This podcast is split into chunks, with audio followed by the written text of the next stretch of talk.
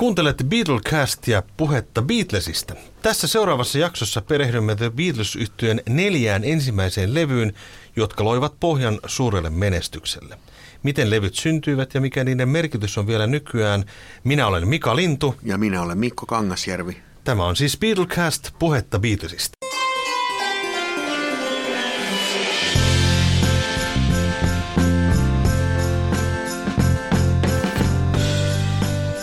Please Please Me oli ensimmäinen pitkä soitto, joka ilmestyi Parlophone-levymerkille siis vuonna 1963. Levysessiot jo alkoivat edellisenä vuonna ja tuottajana oli George Martin. Ensimmäiset sinkut, jotka täältä julkaistiin, olivat siis Love Me Do, mutta sitten Please Please Me-kappale räjäytti pankin ainakin Britanniassa. Please Please Me on myös eka biisi, mitä usein käsitellään siinä yhteydessä, kun puhutaan George Martinin vaikutuksesta Beatleseihin. Et sehän oli heillä semmoinen slovari, kun he esitteli sen biisin. Se, se oli paljon hitaampi ja rakenne oli vähän erilainen ja George Martin puuttu siihen, että miten jos tästä tehtäisikin tämmöinen vähän, vähän nopeampi biisi ja tämmöinen Roy Orbison tyylinen juttu. Ja tota, joidenkin listojen mukaan se on ollut siis lista ykkönen, mutta siitä vähän kiistellään, että oliko se oikeasti lista ykkönen koska Mut, siihen aikaan ei kerätty niitä listoja vielä ihan niin virallisesti. Mm. Mutta yhtä kaikki tämä tarkoitti sitä, että kun alkoi tätä listamenestystä tullakin hieman jopa yllättäen, niin piti saada aika nopeassa tahdissa tämä levy tehtyä ja sessiot, kuten aikaisemmassa jaksossa kerrottiin, niin kestivät siis yhden kokonaisen päivän. Joo, ja se päivähän oli sitten helmikuun 11. päivä vuonna 1963, kun Abbey Roadin studiolle pojat sitten menivät ja soittivat sitten yhden päivän aikana kokonaisen albumillisen kappaleita, tai tarkemmin sanottuna kymmenen kappaletta, koska neljä oli jo olemassa. George Martin kertoi syyn tähän oli se, että tota, heillä oli kova kiire saada ikään kuin kalasteltua tätä jo sinkkumenestystä. Ja Mitenkä tähän sitten tartuttiin, oli yksinkertaisesti se, että hän sanoi Beatlesin jäsenille, että kuvitelkaa, että tämä on ikään kuin keikka, että tehdään tässä niin kuin keikkajärjestyksessä nämä biisi. Mm. Eli tämä on live, suurita osin niin kuin livenä nauhoitettua tavaraa. Ja eikä siihen paljon muita mahdollisuuksia ollutkaan, koska raitoja oli vain kaksi siinä kohtaa käytössä. Käytännössä levy on tehty aika lailla livenä. Joitakin päällekkäisäänetyksiä tuli kätten taputuksia I Saw Standing Therein sekä George Martinin nämä piano-osuudet, mutta muuten melkein kyllä vedettiin aika lailla livenä. Ja kovin montaa ottoakaan näissä biiseissä oli, että tuo viimeinen biisi Twist and Shout, niin siinä oli kaksi ottoa vaan pelkästään. Joo. Ja siitähän legenda kertoo, että se oli sitten semmoinen, että Martin kysyi, että olisiko teillä nyt vielä jotain biisiä, että voisi tähän päivän päätteeksi heittää jonkun kova rockinumero ja sitten pari ottoa Twist and Shoutia ja legenda oli syntynyt. Ja vaikka se on cover-biisi, niin kyllähän se Beatles-versio on, tai siitä on tullut sitten ihan niin kuin Beatles-biisi tavallaan, että se, se on niin merkittävä se versio ja se Lennonin laulutyyli, millä hän sen vetää, niin se on, se on ihan silkkaa legendaa. Noihin aikoihin, ja onhan se toki nykyäänkin näin, että LPissä kun tehdään pitkäsoittoa, niin siinä on biisien järjestyksellä hirveän tärkeä osa. Se, mitenkä LP lähtee käyntiin, mitenkä puolet vaihtuu, tulee, missä kohtaa tulee hidas biisi ja, ja mihinkä biisiin sitten lopetetaan. Ja tässähän on todella niin kuin hienosti rakennettu tämä, eli se lähtee nopealla hittibiisillä I saw her standing there ja päättyy sitten niin kuin hurjaan niin kuin twist and shoutin huutoon. Eli täältä löytyy siis äh, sekä kovereita että Beatlesin omia kappaleita ja oikeastaan puolet ja puolet on omaa materiaalia ja sitten puolet sitten näitä kovereita ja ei ole ihan historiankirjat kertoneet sitä, että millä perusteella nämä, esimerkiksi nämä coverit tähän sitten tuli, mutta tota, olisiko sitten nämä ollut sellaisia tavallaan varmoja biisejä, joita he olivat esittäneet usein keikoilla ja sitä myöten nämä kappaleet valikoituvat juuri tälle levylle. Joo, kyllä noin kaikki sellaisia oli. Osa oli ollut siellä Hampurin keikkojen setissä ja sitten semmoisia niin kuin kuriositeetteja, ehkä just joku Taste of Honey, mikä mikä on selkeästi erilainen biisi kuin nämä monet rockikoverit, mitä tässä levyllä on. Että se tuli vähän eri maailmasta tuonne vanha. Se on musikaalisella, niin, joo, kyllä.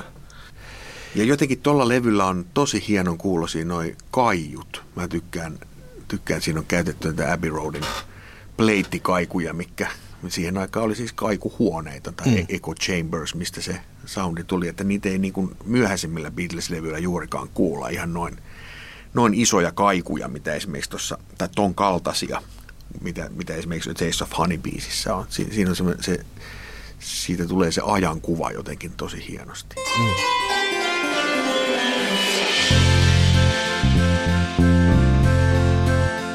Ja siinä vaiheessa tämä LPn rooli oli vielä sellainen, että kyllähän singlet hallitsivat vielä, vielä sitä kuluttajien tottumusta. Tai sille, että suurimmassa osassa ta- kotitalouksia saattoi olla sellainen levysoitin, millä voi soittaa vain sinkkuja. Mm. Niin kuin LP-soittimiakaan välttämättä ollut vielä niin paljon – monasti tämmöistä LPtä käsiteltiin vähän semmoisena, että se on sitten sen, että pistetään nyt markkinoille jonkunlainen kokoelma äkkiä, että saadaan rahastettua niiden sinkku, sinkkuhittien suosiolla sitten, mutta kyllä tässä voidaan puhua, että tämä on aika, aika tämmöinen hieno kokonaisuus jo tämä ensimmäinenkin levy. Mm. Kyllä tähän on panostettu. Että ei voi missään tapauksessa puhua siitä, että nyt äkkiä vaan pistetään markkinoille jotain. Kyllä vaan. Ja poikkeuksellisesti tämän tekee myöskin se, että jokainen bändin jäsen laulaa liidiä, myöskin rumpali. Ei ollut kovin tavallista, että kaikki yhtiön jäsenet osallistuvat myöskin tähän liidin laulamiseen. No ei, ja sehän oli vähän, voi olla yksi syy, että miksi Beatleseiden sen levytyssopimuksen saaminenkin kesti niin kauan, kun heihin suhtauduttiin vähän silleen, että kuka teistä on se laulaja. Että kyllä bändissä täytyy olla joku keulakuva. Että ihmiset ei ymmärtänyt sitä, että tässä oli keulakuvia ihan kaikki neljä. Yksi tämmöinen pieni tekninen yksityiskohta täytyy kertoa, että ennen kuin tätä levyä ryhdyttiin yleensäkään tekemään, niin The beatles hän hajosi. Taikka siis hajotettiin. Nimittäin hän olivat allekirjoittaneet sopimuksen Parlophone-levyyhtiön kanssa silloin, kun Pete Best oli rumpalina. Kyllä. Jotenka lain mukaan heidän piti hajottaa The Beatles yhtye ja sitten koota uudelleen Ringon kanssa, jotta päästiin levyttämään. Tämä oli ensimmäistä kertaa, kun Beatles siis hajos ennen tätä levyn tekemistä. Semmoinen pieni juttu vaan tässä. Mutta onko sulla jotakin biisiä, Mikko, jota sä haluaisit nostaa esiin tältä levyä? Joku lempi, lempibiisi tai joku semmoinen, joka kolahtaa? No, no toi edellä mainitsemani Taste of Honey on ollut mulla aina lempari, mutta näistä originaaleista ehkä Misery, mikä on semmoinen, joka usein ohitetaan ihan täysin, ei siitä juuri puhuta, kun puhutaan Beatles-biiseistä. Hmm. Niin se on mielestäni tosi hieno tuollainen pikkubiisi. Se mä muistan, että silloin mä ekan kerran sen kuulun, niin se tarttuu heti. Mun tykkään siitä tosi paljon. Ja se on muuten jännä biisi siinä mielessä, tämmöinen pieni knoppitieto, että sitä ei julkaistu Amerikassa ollenkaan, siis Capitol Recordsin katalogissa ennen kuin vasta, vasta tota niin, 70-luvun joo. lopulla tuli Rarities kokoelma, niin siellä oli vasta Misery-biisi. Joo, Toki jännä. se oli muiden levyyhtiöiden tämmöisillä vähän, vähän ehkä epävirallisemmilla kokoelmalla saattoi olla se biisi, mutta tota, Capitol ei julkaissut sitä. Et siinäkin mielessä täysin ohitettu biisi. Mutta sen mä nostan siitä. Ja sitten There's a Place, mikä nyt ehkä sävellyksenä niin kauhean kummonen on, mutta se on sillä merkittävä, että se oli ihan ensimmäisiä tuommoisia Lennonin biisejä, missä oli vähän syvää luotaavampi teksti. Että se ei ollut Joo. ihan tämmöinen perinteinen rakkaus. Ei todellakaan. Laulu. Jossa lauletaan siis, että there's a place where I can go, paikka, johon minä voin aina mennä, on minun mieleni. Ainoa paikka, missä minä voin olla turvassa, on minä itse ja minun mieleni sisällä. Hyvin erikoinen sanotus. Ja tällä äh, albumilla soittavat beatles yhteen lisäksi siis George Martin muutamassa kappaleessa sekä pianoa että celesta ja sitten Andy White, joka soittaa La Me Do kappaleella sekä P.S. I Love Youlla sitten rumpuja. Noihin aikoihin se, että otettiin sessiomuusikoita mukaan yhteyden levyllä ei ole mitenkään poikkeuksellista. Että jos sanotaan vaikka näin, että The Birds yhtyeen ensimmäinen single Mr. Tambourine Man, niin siinä yhtye ei soita lainkaan. Joka on ihan tosi juttu. He ainoastaan vaan laulavat. He ottivat varmuuden vuoksi sessiomuusikot sinne, jotta saataisiin niin hyvä single aikaiseksi julkaista tiukka single, ja he vaan laulavat siinä. Ja, ja sitten kun he menivät telkkariin esiintymään, he vaan niin mimikoivat. Eli tässä oli vähän samanlainen niin kuin varman päälle pelaamista, että otetaan nyt varma hyvä rumpali, jotta saadaan nämä sessiot ö, tehtyä, niin saadaan sitten julkaistua tämä niin kuin koherentti biisi. Levyn kannesta Puhutaan siitä. Joo. Se kansikuvahan otettiin siinä Emin toimiston rappukäytävässä tai siinä niin kuin sisäpihalla. Ikään kuin Beatlesit kattelee sieltä parvekkeelta. Ja Joo. se levyn kansi piti ensin kuvata, kuvata Lontoon eläintarhassa. George Martin kuului tämmöiseen eläintieteelliseen yhdistykseen ja, ja sieltä oli, hän tiedusteli, että olisiko päässyt siellä tota, kuvaamaan, ö, oliko se jossain niin kuin, Tässä on niin kuin näiden hyönteishäkkien luona tai jotakin Jotain muuta fiksua, fiksua siinä oli. Joo, mutta sitten tämä Society ei antanut lupaa siihen, kun katsoi, että tämä on liian kaupallinen, kaupallinen toiminto, niin tota ei, ei voi antaa lupaa. Ja sittenpä se kuvattiin siellä Emin toimistotalolla. Ja tää, tästä kuvastahan tehtiin sitten toisinto ää, kuusi vuotta myöhemmin, kun Beatlesit äänitti Get Back, Let It Be-levyä. Ja tota, he, heille tuli idea, että otetaan se sama, samassa paikassa uudestaan kuva ja sit lopulta käytettiin sit vasta vuonna 1973 sitten näissä sinisessä ja punaisessa kokoelmassa täällä ku- kansikuva.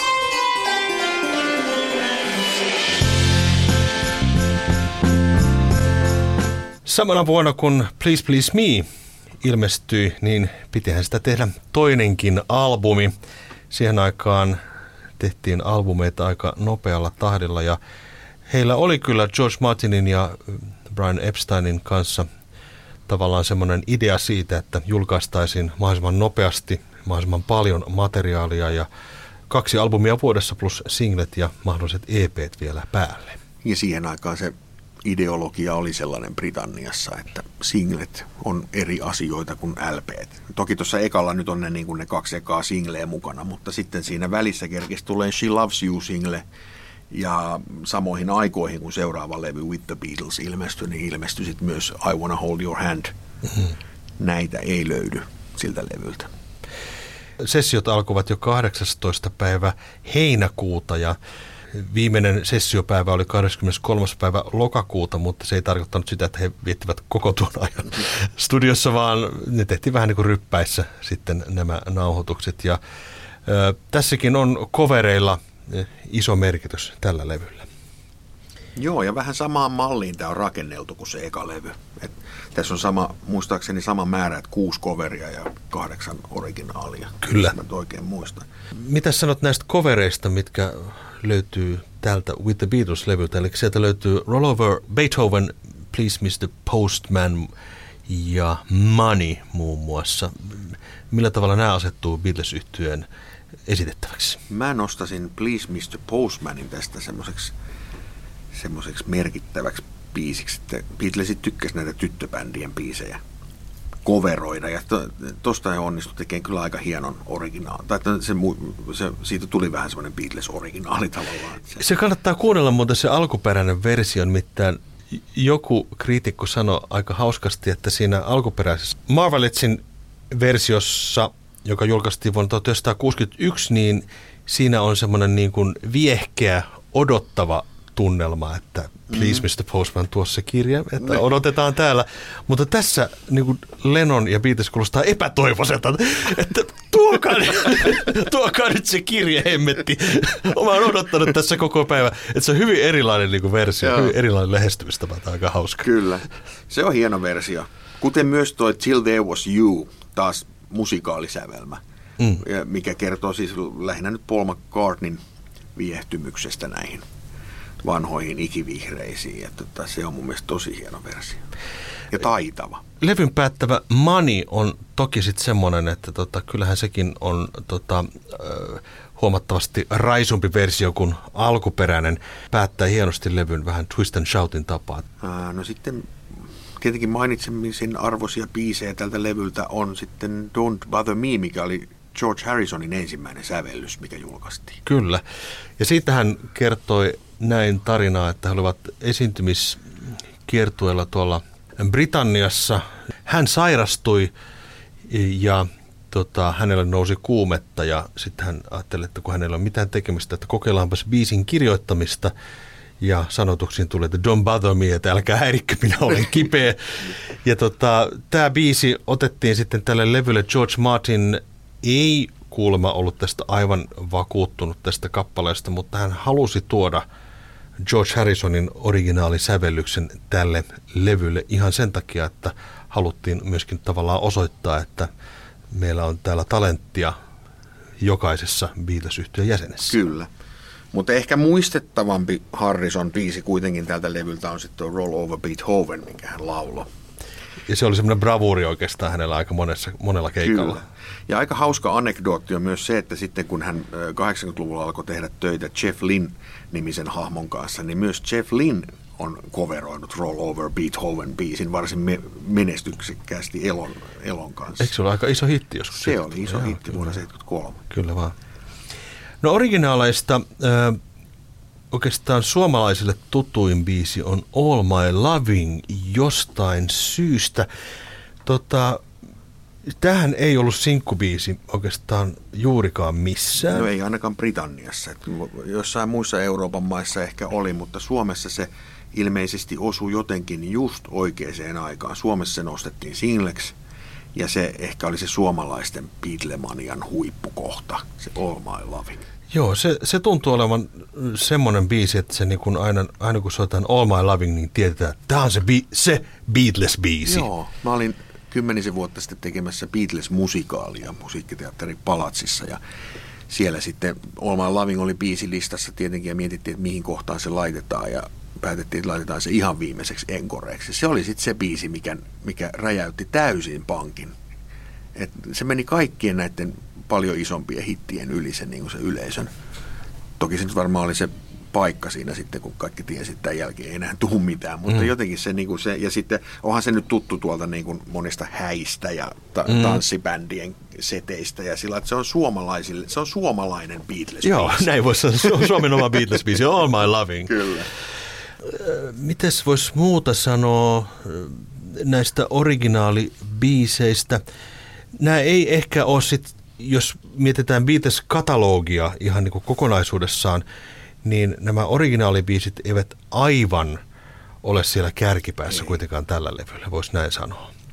Ei, että kyllähän siellä hyviä numeroita, tuo It Won't Belong on hieno Lennon biisi, mitä silloin tällöin kuulee ehkä muiden bändienkin esittämänä jossain Beatles-festivaaleilla tai muuta. Ja se on ihan taitava biisi ja hieno levyn avausraita, mutta eipä sitäkään nyt kauheasti noterata, kun puhutaan tuosta mm, kokonaisuudesta, Beatles, Beatles-katalogin kokonaisuudesta. Mutta täältä löytyy yksi semmoinen äh, kuriositeetti, I Wanna Be Your Man, joka itse asiassa annettiin aluksi Rolling stones yhtiölle ja olikin Rolling Stonesin ensimmäinen iso oikea hitti. Ja Ringo sai sitten laulaakseen tämä ja hän keikoillakin esitti tätä biisiä. Ja esittää edelleen sitä mm. biisiä, kuten myös sitä ekalla levyllä ollutta Boys-kappaletta.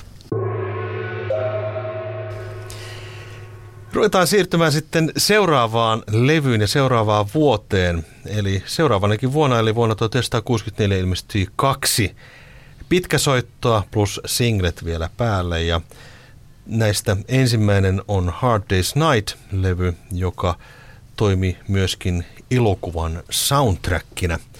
Eli suurin piirtein puolet näistä biiseistä kuullaan tuossa elokuvassa ja puolet sitten on muuta muuta tavaraa. Käytännössä se A-puoli levystä on leffan musaa ja B-puoli on sitten muuta. Ja näistä kuuluisin biisi on totta kai sitten Hard Day's Night ja, ja löytyy tuolta Can't Buy Me Love, joka oli totta kai sitten iso hitti, myöskin tunnettu kappale. Hard Day's Nightistahan kerrotaan sitä, että tämähän lause Hard Day's Night tuli siitä, että kun hän oli ollut pitkä päivä ja tota, Ringo katsoi kelloa ja sanoi, että – It's been a hard day, ja katsoin näin kello night, eli kovan päivän ilta. Ja John Lennon oli käyttänyt tätä lausetta tässä kirjassaan, joka ilmestyy aikaisemmin, John Lennon panee omia, niin sieltä löytyy tämä lause Hard Day's Night. Tämä oli tämmöinen ensimmäinen ringoismi, joka pääsi sitten, Joo. niitä muitakin sitten tulee myöhemmin vastaan, mutta tämä oli semmoinen ensimmäinen. Ja kyllä aika tajunnan räjäyttävä kappale valittiin ensimmäiseksi kappaleeksi. Ja elokuvan ohjaaja Dick Lester hän toivoikin, että hän haluaa, että elokuva alkaa jo, jollekin säväyttävällä jutulla ja siihen keksitte tämä hieno alkusointi. Mä oon ollut mukana Abbey Roadin studiolla joskus semmoisessa semmoisessa seminaarissa. Tässä oli kahden semmoisen kirjan, julkaistiin joskus semmoinen kirja kuin Recording the Beatles, joka kirjoitti kaksi amerikkalaista kaveri ja he järjesti sitä Abbey Roadin studiolla tämmöisen niin kuin tapahtuman, missä sitten ne rekonstruoi näitä joitakin Beatles-levyillä olleita juttuja, ja tämä Hard Day's Nightin alkusointu oli yksi niistä. Se oli kyllä aika vaikuttava, kun siellä oli olemassa edelleen niitä samoja soittimia, mikä oli mukana, se piano, mikä on siinä soinnussa mukana, niin se oli siellä, ja sitten se pyysi yleisöstä sitten tyyppejä, jotka sai ottaa kitaroista tietyt soinnut, ne oli tutkinut tarkkaan se, että mitä kaikkea siinä on. Ja sitten kaikki räväytti yhtä aikaa sen, niin juman kautta, kun se kuulosti ihan samalta. se oli aika mahtava kokemus. Ja sitten sillä levyllä, no, se, siinä soinnussakin jo mukana on se 12-kielinen sähkökitara, joka tuli tällä levyllä aika merkittävään rooliin. Kuka nämä biisit pääsyn muuten tällä levyllä oikein tekikään? Vaikka Lennon McCartney yhteistyötä aina korostetaan, mutta tota, kyllähän taisi olla niin, että he tekivät aika paljon erikseen näitä kappaleita kuitenkin. No tämä levy on mun mielestä semmoinen Lennonin taidon näytä. Että nämä kaikkihan on siis Lennon McCartney-biisejä ja Beatles-katalogissa tämä on ainoa levy, missä joka ikinen biisi on Lennon McCartney kreditillä. Eh, mutta suurin osa näistä biiseistä taitaa kyllä olla John Lennonin tekemiä. Mm. Et siellä on selkeästi kolme Paul McCartneyn biisiä, jotka on Anytime at All, And I Love Her ja Can't Buy Me Love. Joo, kyllä. Sitten on joitakin, jotka on, jossa on varmaan yhteistekemistä kuultavissa, mutta kyllä, tässä, kyllä tämä on Lennonin levy. Onko sulla jotain suosikkia tältä levyltä? I should have known better if I fell and I love her. Puoli, puoli levyä meni jo. No kyllä ne meni. Kyllä tuo A-puoli on mulle sillä tärkeämpi aina ollut. Mm. Se B-puoli vähän niin kuin se, se vähän rupeaa puuduttaa aina loppuun kohti. Mutta nyt mä oon tässä ihan viime vuosina tykästynyt tosi paljon esimerkiksi tuohon I'll Be Back kappaleeseen. Se on tosi hieno biisi.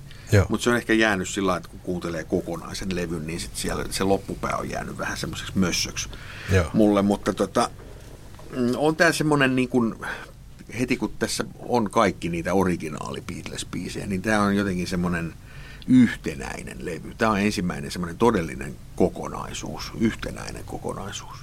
Joo, mä voisin sanoa, että tämä on niin näitä alkupään levyistä niin tota parhaimpia, koska tämä kuulostaa eheältä kokonaisuudelta, sävelkieleltä ja, ja soitolta ja kaikelta semmoiselta, että ehkä noissa alkupään levyssä mä jotenkin kuulen – Please Please Me aikoina pientä semmoista epävarmuutta tai mm. sellaista niin kuin, en nyt sano hapuilua, mutta siis semmoista vähän jännitystä siinä jo, joissakin kappaleissa. Mutta tässä ollaan, niin kuin, nyt ollaan Beatles. Kyllä, ja tämä jotenkin, tämä määrittelee aika hienosti sitä, tai antaa semmoisen tosi selkeän ajankuvan siitä early Beatles meiningistä, että ihan niin kuin tavallaan se, tästä sitten räjähti se Beatlemania, mm. mutta se just ennen sitä, siinä ihan – kynnyksellä, niin tämä oli se, joka määritteli sen ihan alku Beatlesin. Neljäs levy, jota käsitellään, on Beatles for Sale, joka ilmestyy sitten loppuvuodesta 1964. Äänityssessiot alkoivat 11. päivä elokuuta ja päättyvät 26. päivä lokakuuta 1964. Ja näinkin oli tietenkin tämmöisiä pätkiä, ei ne kokonaan näin pitkää aikaa. Siis jos viettäneet, koska oli aikamoiset kiertueet päällä ja vähän leffaakin oli siinä välissä tehty. Ja, ja BBC-nauhoituksia ja kaiken näköistä koko ajan. Että enemmän nämä, just nämä neljä ekaa levyä, niin näitä tehtiin sillä että oli varattu ehkä kaksi päivää studioon peräkkäin ja siinä tehtiin sitten jotain. Ja sitten taas kolmen viikon päästä oli päivä tai kaksi ja niin edelleen. Että hirveän pitkiä aikoja näitä levyjä ei tuossa kohtaa tehty, eikä voida puhua varsinaisesti mistään tämän levyn sessioista. Mm. Että Rubber Soul oli sitten vasta ehkä ensimmäinen semmoinen levy, missä oli selkeästi, että keskityttiin siihen levyyn ja sen tekemiseen. Mutta mä haluaisin aloittaa tämän levyn kannesta ja tästä, miten tämä levy oli pakattu. Oli tuossa Hard Day's Nightissahan oli oikeastaan tämmöisiä snapshotteja, joita käytiin myöskin tuossa elokuvassakin. Mutta tässä tämä oli ensimmäinen Beatles-yhtiön levy, joka oli, jossa oli semmoinen avattava kansi. Gatefold kansi. Gatefold kansi. Siinä oli aika näyttävät nämä kuvat, on musta aika hienot, mutta aika moni on sanonut jotenkin tästä kannesta, että nämä kaverit näyttää jotenkin tosi väsyneitä tässä levykannessa. Ja kieltämättä ne näyttää. niin, kyllä se on kyllä totta. Tota varmaan on, siis kyllähän se tehtiin osittain vähän tarkoituksellakin, että kun se Beatleseiden imago tohon asti oli ollut semmoinen aika iloinen, mm. niin tässä se selkeästi on ensimmäistä kertaa semmoinen vähän myrtsimpi. Joo, ne toki, no mä palaan vähän siihen, me ei äsken puhuttu siitä With the Beatles-kannesta, koska sehän on sillä niin, merkittävä valokuva, kun siinä, siinä tulee esiin hienosti se tyyli, mitä, mitä Astrid Kircher siellä Hampurissa heille loi. Semmoinen mustavalkoinen ää, sillä puolivalaistu va- tyyli, niin se on tota, siinä levyn kannessa aika hienosti, eikä sekään nyt mikään iloinen kansi ole. Ei ole, se on aika jännä. Se on vähän jopa, en nyt sano, ristiriidassa sen levyn biisien kanssa, mutta sanotaan, että he halusivat aina pikkasen vähän rikkoa sitä imagoa mm. kuitenkin. Että ihan selkeästi, ainakin näillä valokuvilla, niin tämä kuva eikä se, ja sitten With the Beatles kansi, niin se on samat, he ovat hyvin vakavia ja nämä aika taiteellisia otoksia, Kyllä. mitä näissä on. Mutta mennään sitten tota itse levyyn. Tässä on nyt sitten palattu semmoiseen kantaan, mitä noissa alkupäälevyissä oli, eli siellä on melkein puolet on sitten omia biisejä ja puolet sitten kovereita. Mikähän tässä oli sun nähdäksi syy, että, että tässä on näin paljon kovereita? Kun edellinen levy oli niin loistava Lennon McCartney-levy, niin miksi tässä nyt on sitten näin paljon Olisikohan se kiire tässä sitten vähän painanut päälle? Mm. Et toki näissä samaan aikaan äänitettiin myös kappaleet I Feel Fine ja She's a Woman, jotka sitten julkaistiin sama, samana päivänä äh, singlenä Britanniassa. Ja jo, jos se politiikka olisi ollut erilainen, niin olisihan ne niin kuin sisällytetty toki tuohon levylle. Mm. Jos, jos Britanniassa olisi ollut semmoinen julkaisupolitiikka, mutta silloin haluttiin ne singlet pitää niin kuin erillään. Ja tota, niin, kai siinä vähän oli sitä materiaalipulaakin sitten ja otettiin sitten näitä kovereita. Ja mun mielestä nämä coverin valinnat on tässä vähän ehkä silleen hutaistuja jotenkin, että mä olisin jättänyt Mr. Moonlight-biisin. Joo, mesi, mesi sanoa. Voi miksi, voi miksi he tahtoo tämä. Tämä biisi on tosi outo. Tämä on hyvin kummallinen kappale. Täytyy sanoa kreditiksi, että siis Johnhan laulaa tämän niin kuin hienosti. Hän niin kuin aloittaa sen biisin yksinään ja bla bla bla. Mutta tämä on tosi kummallinen biisi.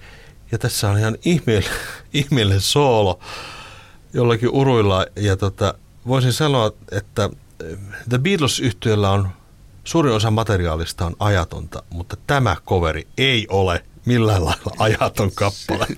Se, se joo, se on aika sidottu kyllä siihen aikakauteen. Kyllä joo, se kuulostaa todella niin kuin vanhanaikaiselta. Sitten myöskin tuo Kansas City, hei hei hei, sekin on vähän semmoinen, no, meneehän se siinä, mutta tota, ja sitten rock and roll music. Rock and roll music oli varmaan semmoinen ehkä näistä paremmasta päästä näistä kovereista täällä. Ehdottomasti. Se on aika onnistunut versio. Monet tykkää noista Carl Perkins kovereista, varsinkin Ringo itse on tykännyt niistä ja esittää edelleen Honey Don't-biisiä ja, ja tota Harrisonkin oli kova Perkins-fani. Mm, en itse kyllä niin kauheasti välitä niistä – mutta sitten taas toi Buddy Holly-biisi Words of Love on mielestäni aika hieno.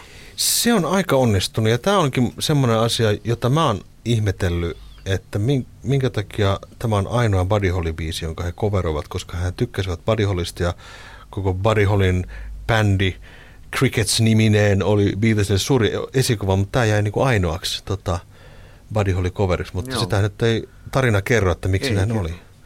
No sitten tässä nyt se Paul McCartney oli vähän vielä ehkä varjossa tällä levyllä, tai ehkä eniten varjossa tällä levyllä. Tässä ei oikein semmoista McCartney-klassikkoa. I'll Follow the Sun, sehän oli vanha biisi, se oli mm. jo tehty 50-luvun puolella. Mm. Et se on ehkä mun mielestä paras noista makkabiiseistä tällä levyllä.